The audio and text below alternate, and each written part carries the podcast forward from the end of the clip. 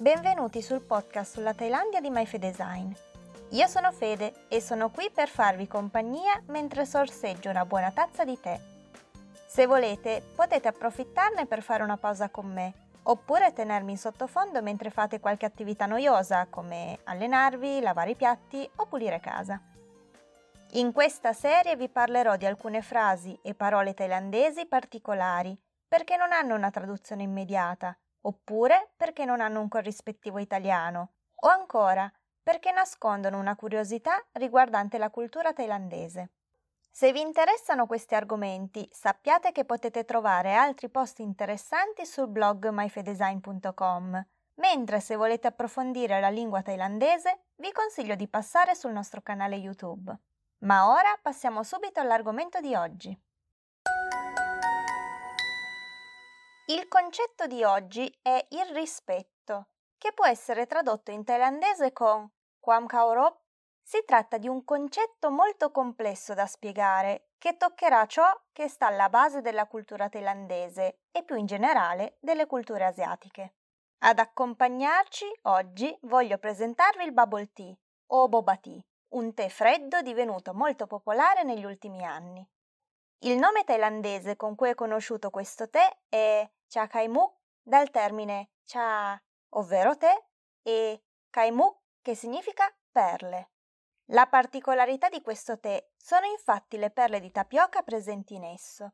Quando si parla di Cha Kaimuk lo si può definire facilmente come uno snack drink, perché può essere sia bevuto sia mangiato. Ovviamente ciò significa che le cannucce dei bubble tea hanno un diametro molto più grande rispetto alle normali cannucce, per permettervi di aspirare più comodamente le perle di tapioca. Ma andiamo con ordine. Il boba tea nasce a Taiwan negli anni Ottanta, ma è diventato popolare solo nell'ultimo decennio. Qui in Thailandia c'è stata proprio un'esplosione di bar con questi nuovi menù a base di tè, che hanno incuriosito tutti, grandi e piccini. Il cha kai mu può essere quasi paragonato come ad un cocktail a base di tè. Le combinazioni sono praticamente infinite e i menù possono variare di bar in bar, di paese in paese e di nazione a nazione a seconda degli ingredienti miscelati. Possiamo suddividere il boba tea in due categorie primarie, i chakai muk nom, ovvero quelli che hanno una base di tè e latte, e i bubble tea normali senza latte. Poi è possibile scegliere gli aromi che si desidera. Si possono combinare moltissimi sciroppi fruttati per avere un tè a retrogusto di fragola, mango, frutto della passione, kiwi, linci. Oppure andare per qualche combinazione più moderna, tipo i chaka e muk chocolate, che sono realizzati mescolando la polvere di cacao con il tè. Infine è possibile scegliere il tipo di topping da aggiungere. Sebbene infatti il nome Chakai Muk dia per scontato che ci siano le perle di tapioca, in molti bar è possibile sostituirli con gelatine o anche con un budino al latte.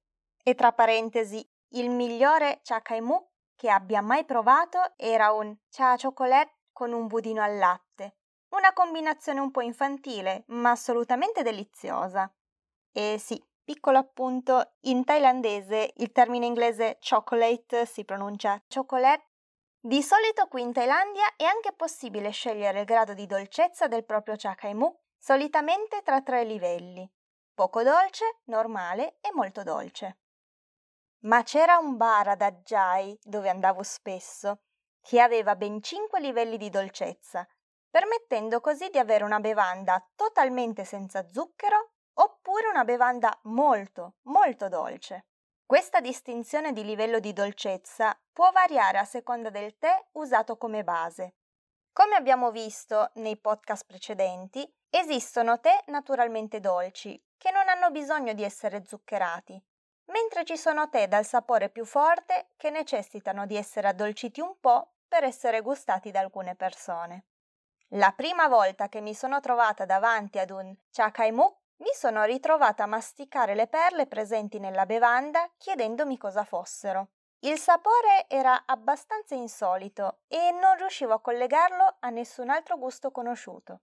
Facendo qualche ricerca ho scoperto che si trattava di perle di tapioca, un derivato dal tubero della manioca e simile alla farina estratta dai cereali. Si tratta di un ingrediente usato spesso come addensante nei budini e che può cambiare colore a seconda degli ingredienti aggiunti durante la preparazione delle perle. Quelle dei bubble tea sono perle di tapioca dalla colorazione nera, dovuta alla presenza dello zucchero di canna. In alcuni bar è possibile anche scegliere tra due differenti dimensioni di perle, ovvero 5 mm e 10 mm. Insomma, recarsi ad un bar che prepara i chakaimu ci permette di variare combinazione ogni volta per gustare un tè sempre diverso.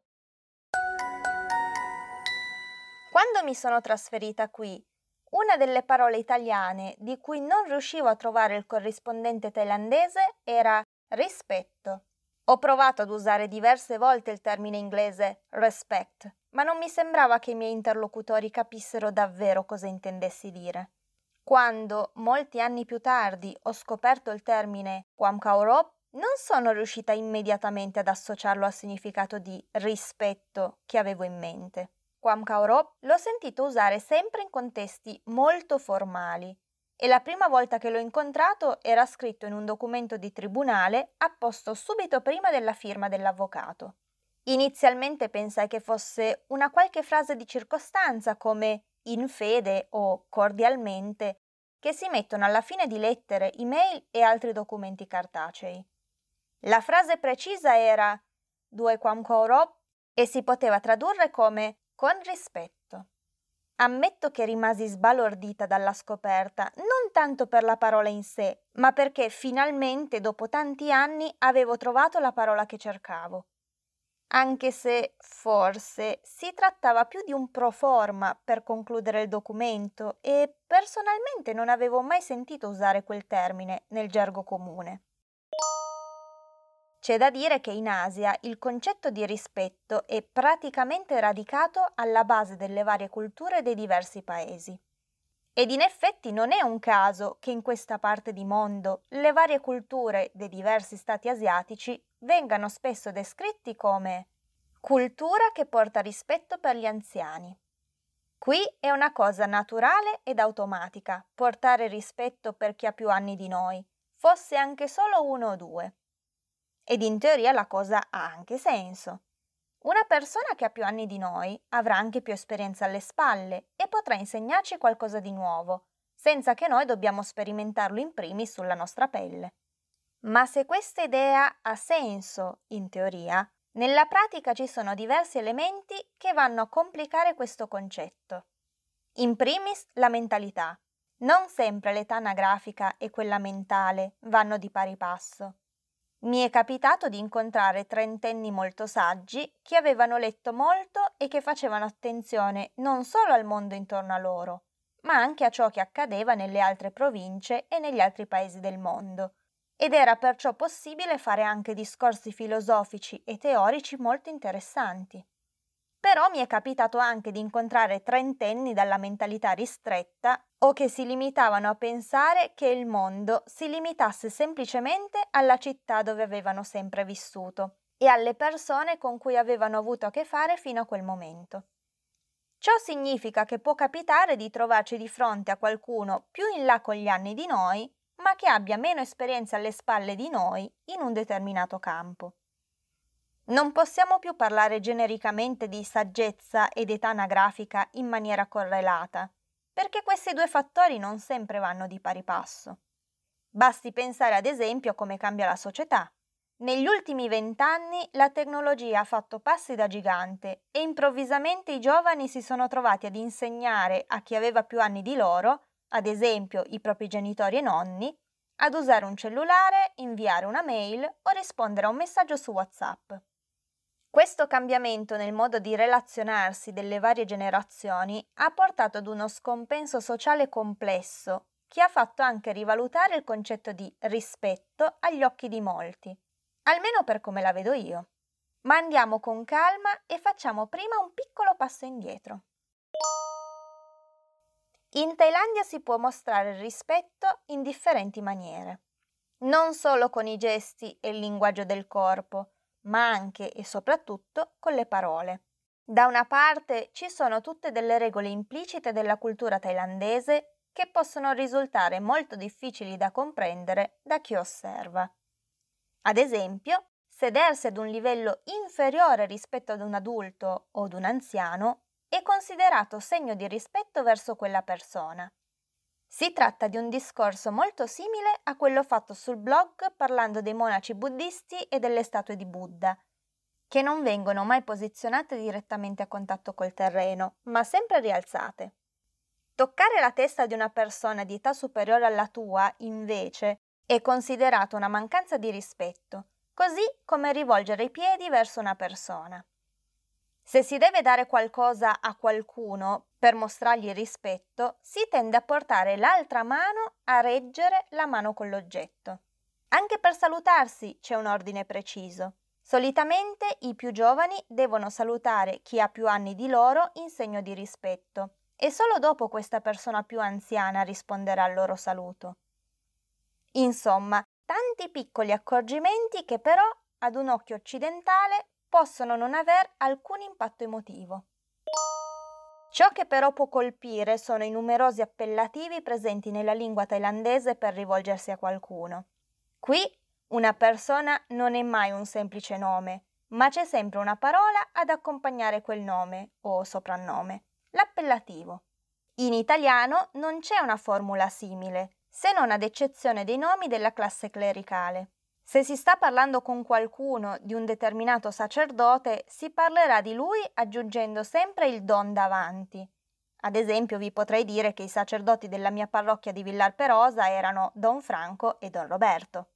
Da noi non c'era nessuna suora, ma immagino che anche per rivolgersi a loro o parlare di loro si usi il termine suor davanti al loro nome. Così come quando si parla di Papa Francesco si mette sempre la parola Papa davanti al suo nome. Ecco, qui in Thailandia ci sono svariati appellativi che funzionano in questa maniera e che vengono utilizzati quotidianamente. La cosa interessante è che a seconda della persona con cui parliamo, questa si rivolgerà a noi in maniera differente a seconda del rapporto e del grado di rispetto che porta verso di noi e viceversa. Usare un appellativo sbagliato può essere considerato una forma di non rispetto. Il mio personale problema con il termine rispetto è che non mi è mai capitato di sentire parlare di Kwam Kaurop se capitava qualche occasione in cui una persona mancava di rispetto ad un'altra, non ho mai sentito usare questa parola o frasi come mi stai mancando di rispetto o dovresti portarmi un po' più di rispetto, quanto piuttosto altre frasi come dovresti chiamarlo così se si usa un appellativo sbagliato, oppure non dovresti comportarti così con un adulto, ma anche Picharanatua e Ammetto che non capisco come fino ad oggi non mi sia mai capitato di incontrare questa frase se non in contesti politici, giuridici o burocratici. Un termine che però ho sentito spesso è naptu, che il dizionario mi traduce anch'esso come rispetto, ma che ho notato che spesso viene utilizzato più con un significato di tenere in considerazione o avere fiducia in, piuttosto che rispetto. Ed infatti naptu è il verbo usato per indicare la propria appartenenza religiosa, anche se questo non è il suo unico utilizzo. Se si va a guardare il dizionario thailandese, la correlazione tra queste due parole è però molto forte. Kwam Kaurop è spiegato come una manifestazione del naptu, mentre il naptu è definito come aver fiducia oppure come segno di Quam Kaurop? L'avevo previsto sin dal principio che questo non sarebbe stato un argomento facile. Infatti non ho molte risposte da darvi riguardo il termine Quam Kaurop, però ci sono molte cose che mi hanno affascinato durante la ricerca del corrispettivo thailandese di rispetto. Una frase che mi è rimasta impressa fino ad oggi è la seguente. Una donna che parlando con un giovane monaco gli dice le persone ti rispettano per via di quelle vesti. Anzi no, le persone rispettano quelle vesti, ma non te. Il rispetto te lo devi comunque guadagnare. Possono sembrare parole criptiche, ma fermandoci un attimo possiamo vedere come il termine rispetto sia molto ambiguo. Se una persona ci mostra rispetto, lo fa nei confronti di noi come individuo o per via della carica che ricopriamo? È possibile portare rispetto ad una persona, ad esempio un monaco, un funzionario pubblico, un insegnante, un dottore, non perché sappiamo che quella persona merita rispetto, ma semplicemente perché ci è stato insegnato che quel mestiere deve essere rispettato? Il rispetto non è una cosa che viene data a prescindere.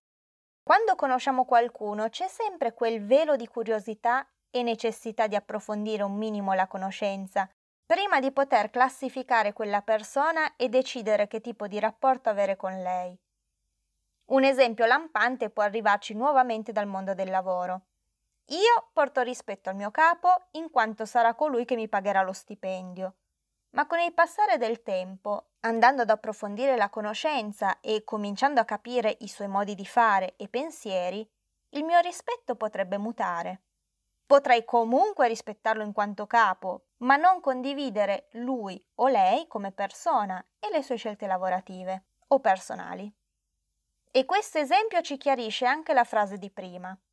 Un thailandese porterà sempre rispetto ad un monaco, indipendentemente che lo conosca o meno. Attuerà tutti i comportamenti rispettosi da avere nei confronti dei monaci. Ma ciò non significa che avrà rispetto di quel particolare monaco in quanto individuo. Il rispetto di quel monaco in quanto individuo potrà arrivare dopo averci parlato, dopo aver ascoltato i suoi insegnamenti e valutato, inconsciamente o consciamente, il suo modo di fare, di parlare, di insegnare e di approcciarsi alle persone e alla vita. Quindi la domanda sorge spontanea. Quando qualcuno mi mostra del rispetto, lo fa per la persona che sono o per il mio lavoro? E se qualcuno non mi porta del rispetto, lo fa per via delle mie idee o per la carica che ricopro. E viceversa, se mostro del rispetto per la persona che ho davanti, lo faccio per l'individuo o per la carica che ricopre. E se invece non voglio o non riesco a portargli del rispetto, è per qualcosa che ha fatto o detto o piuttosto per chi sta rappresentando in quel momento? Vorrei spendere ancora due parole sul concetto di rispetto, dal punto di vista di una ragazza cresciuta in Italia e che si è ritrovata a lavorare a stretto contatto con realtà thailandesi poco abituate ad avere a che fare con gli stranieri occidentali. Non sono quel tipo di persona che sta zitta e dà ragione agli altri se qualcosa non mi convince, non se non ricevo alcun tipo di motivazione e non importa se chi parla ha più anni di me. Per questo motivo sono stata spesso catalogata come maleducata e Jairon dai thailandesi. Ovviamente non mi riconoscevo in nessuna delle due definizioni e la cosa mi ha fatto molto arrabbiare inizialmente. Poi mi sono resa conto che quello che veniva percepito come mancanza di rispetto dai thailandesi era in realtà un approccio differente da quello a cui erano comunemente abituati. Se il capo durante la riunione rinfacciava davanti a tutti che una cosa non funzionava, dando la colpa a noi, ero la prima ad alzare la mano e tirare fuori schemi e appunti per mostrare dove erano nate le difficoltà durante il progetto e tutti gli imprevisti che avevano rallentato i lavori. Lo ammetto, un po' era anche per giustificarmi o giustificarci, a seconda dei casi ma in realtà ciò che mi muoveva era quell'incapacità a rimanere in silenzio, a ricevere delle accuse senza avere alcuno stimolo per poter risolvere la situazione. Credo che abbiate potuto immaginare che carattere peperino ho sul lavoro già dal racconto che vi ho fatto in una delle puntate passate del podcast, in cui vi ho raccontato un aneddoto riguardante il progetto della macelleria. Ed eccomi però a venir tacciata di maleducazione perché magari avevo interrotto il discorso del capo o perché avevo alzato la voce perché lui aveva cercato di parlarmi sopra, o peggio, perché avevo proposto un'idea diversa dalla sua. E mi sono chiesta per diversi anni perché dovesse rimanere zitta e subire, solo perché la persona dall'altra parte del tavolo aveva qualche anno più di me. In più, se qualcuno che mi sta parlando sta partendo da delle supposizioni sbagliate, mi è sembrato sempre naturale interrompere per fargli notare che no, quello che stava dicendo non era corretto e che quindi il suo ragionamento non aveva senso. E invece mi è stato detto diverse volte che avrei dovuto lasciar finire l'altra persona di parlare e solo dopo che aveva finito fare la mia osservazione, anche se ciò significava perdere ore di tempo ad ascoltare una presentazione che non si reggeva in piedi per colpa di un'imprecisione alla base. Ora lo riesco ad ammettere, sono sempre stata molto impulsiva ho sempre avuto un tono di voce molto alto, soprattutto rispetto ai thailandesi, e sono stata spesso molto testarda su alcune cose nei miei progetti. Ma c'è stato un tempo in cui non mi riconoscevo affatto nelle descrizioni che gli altri facevano di me, finché non mi sono resa conto che, così come uno stesso concetto può essere percepito diversamente dalla cultura thailandese e dalla cultura italiana, così anche io in quanto persona cresciuta in un determinato ambiente, con certe regole e abitudini culturali, potevo venire percepita diversamente da una società con regole e abitudini culturali differenti. E così ho fatto l'unica cosa che mi è sembrata sensata fare. Ho fatto un atto di rispetto verso me stessa e ho dovuto accettare la realtà. Ok, forse sono un po' maleducata, almeno secondo gli standard di qui. Forse anche secondo gli standard italiani. Difficile dirlo, non ho avuto abbastanza esperienze lavorative con italiani per confermarlo. Non è stato facile fare questa ammissione, ma è stato un ottimo inizio per cominciare a lavorare su di me e su come volevo essere percepita in questa parte di mondo. Alcuni di quelli che qui definiscono difetti li ho ancora, ma sto cercando di attenuarli un po' in modo da risultare meno aggressiva. Non si tratta di adattare il mio io alla cultura thai, quanto sfruttare ciò che ho imparato dalla cultura thailandese per lavorare su me stessa e migliorarmi, in una maniera che, altrimenti, non avrei mai pensato.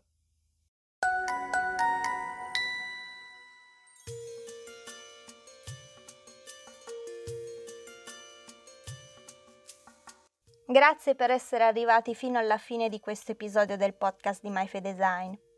Oggi ci siamo interrogati sul termine Kaurop, che può essere tradotto come rispetto, che ci ha dato l'opportunità di parlare del fatto di come il rispetto verso gli anziani sia alla base della cultura thailandese e del conflitto che c'è tra rispetto ed età anagrafica, senza dimenticare il soggetto che riceve il rispetto. Quando porto rispetto a qualcuno, lo porto a quella persona specifica, come individuo, alla sua professione o ad entrambi.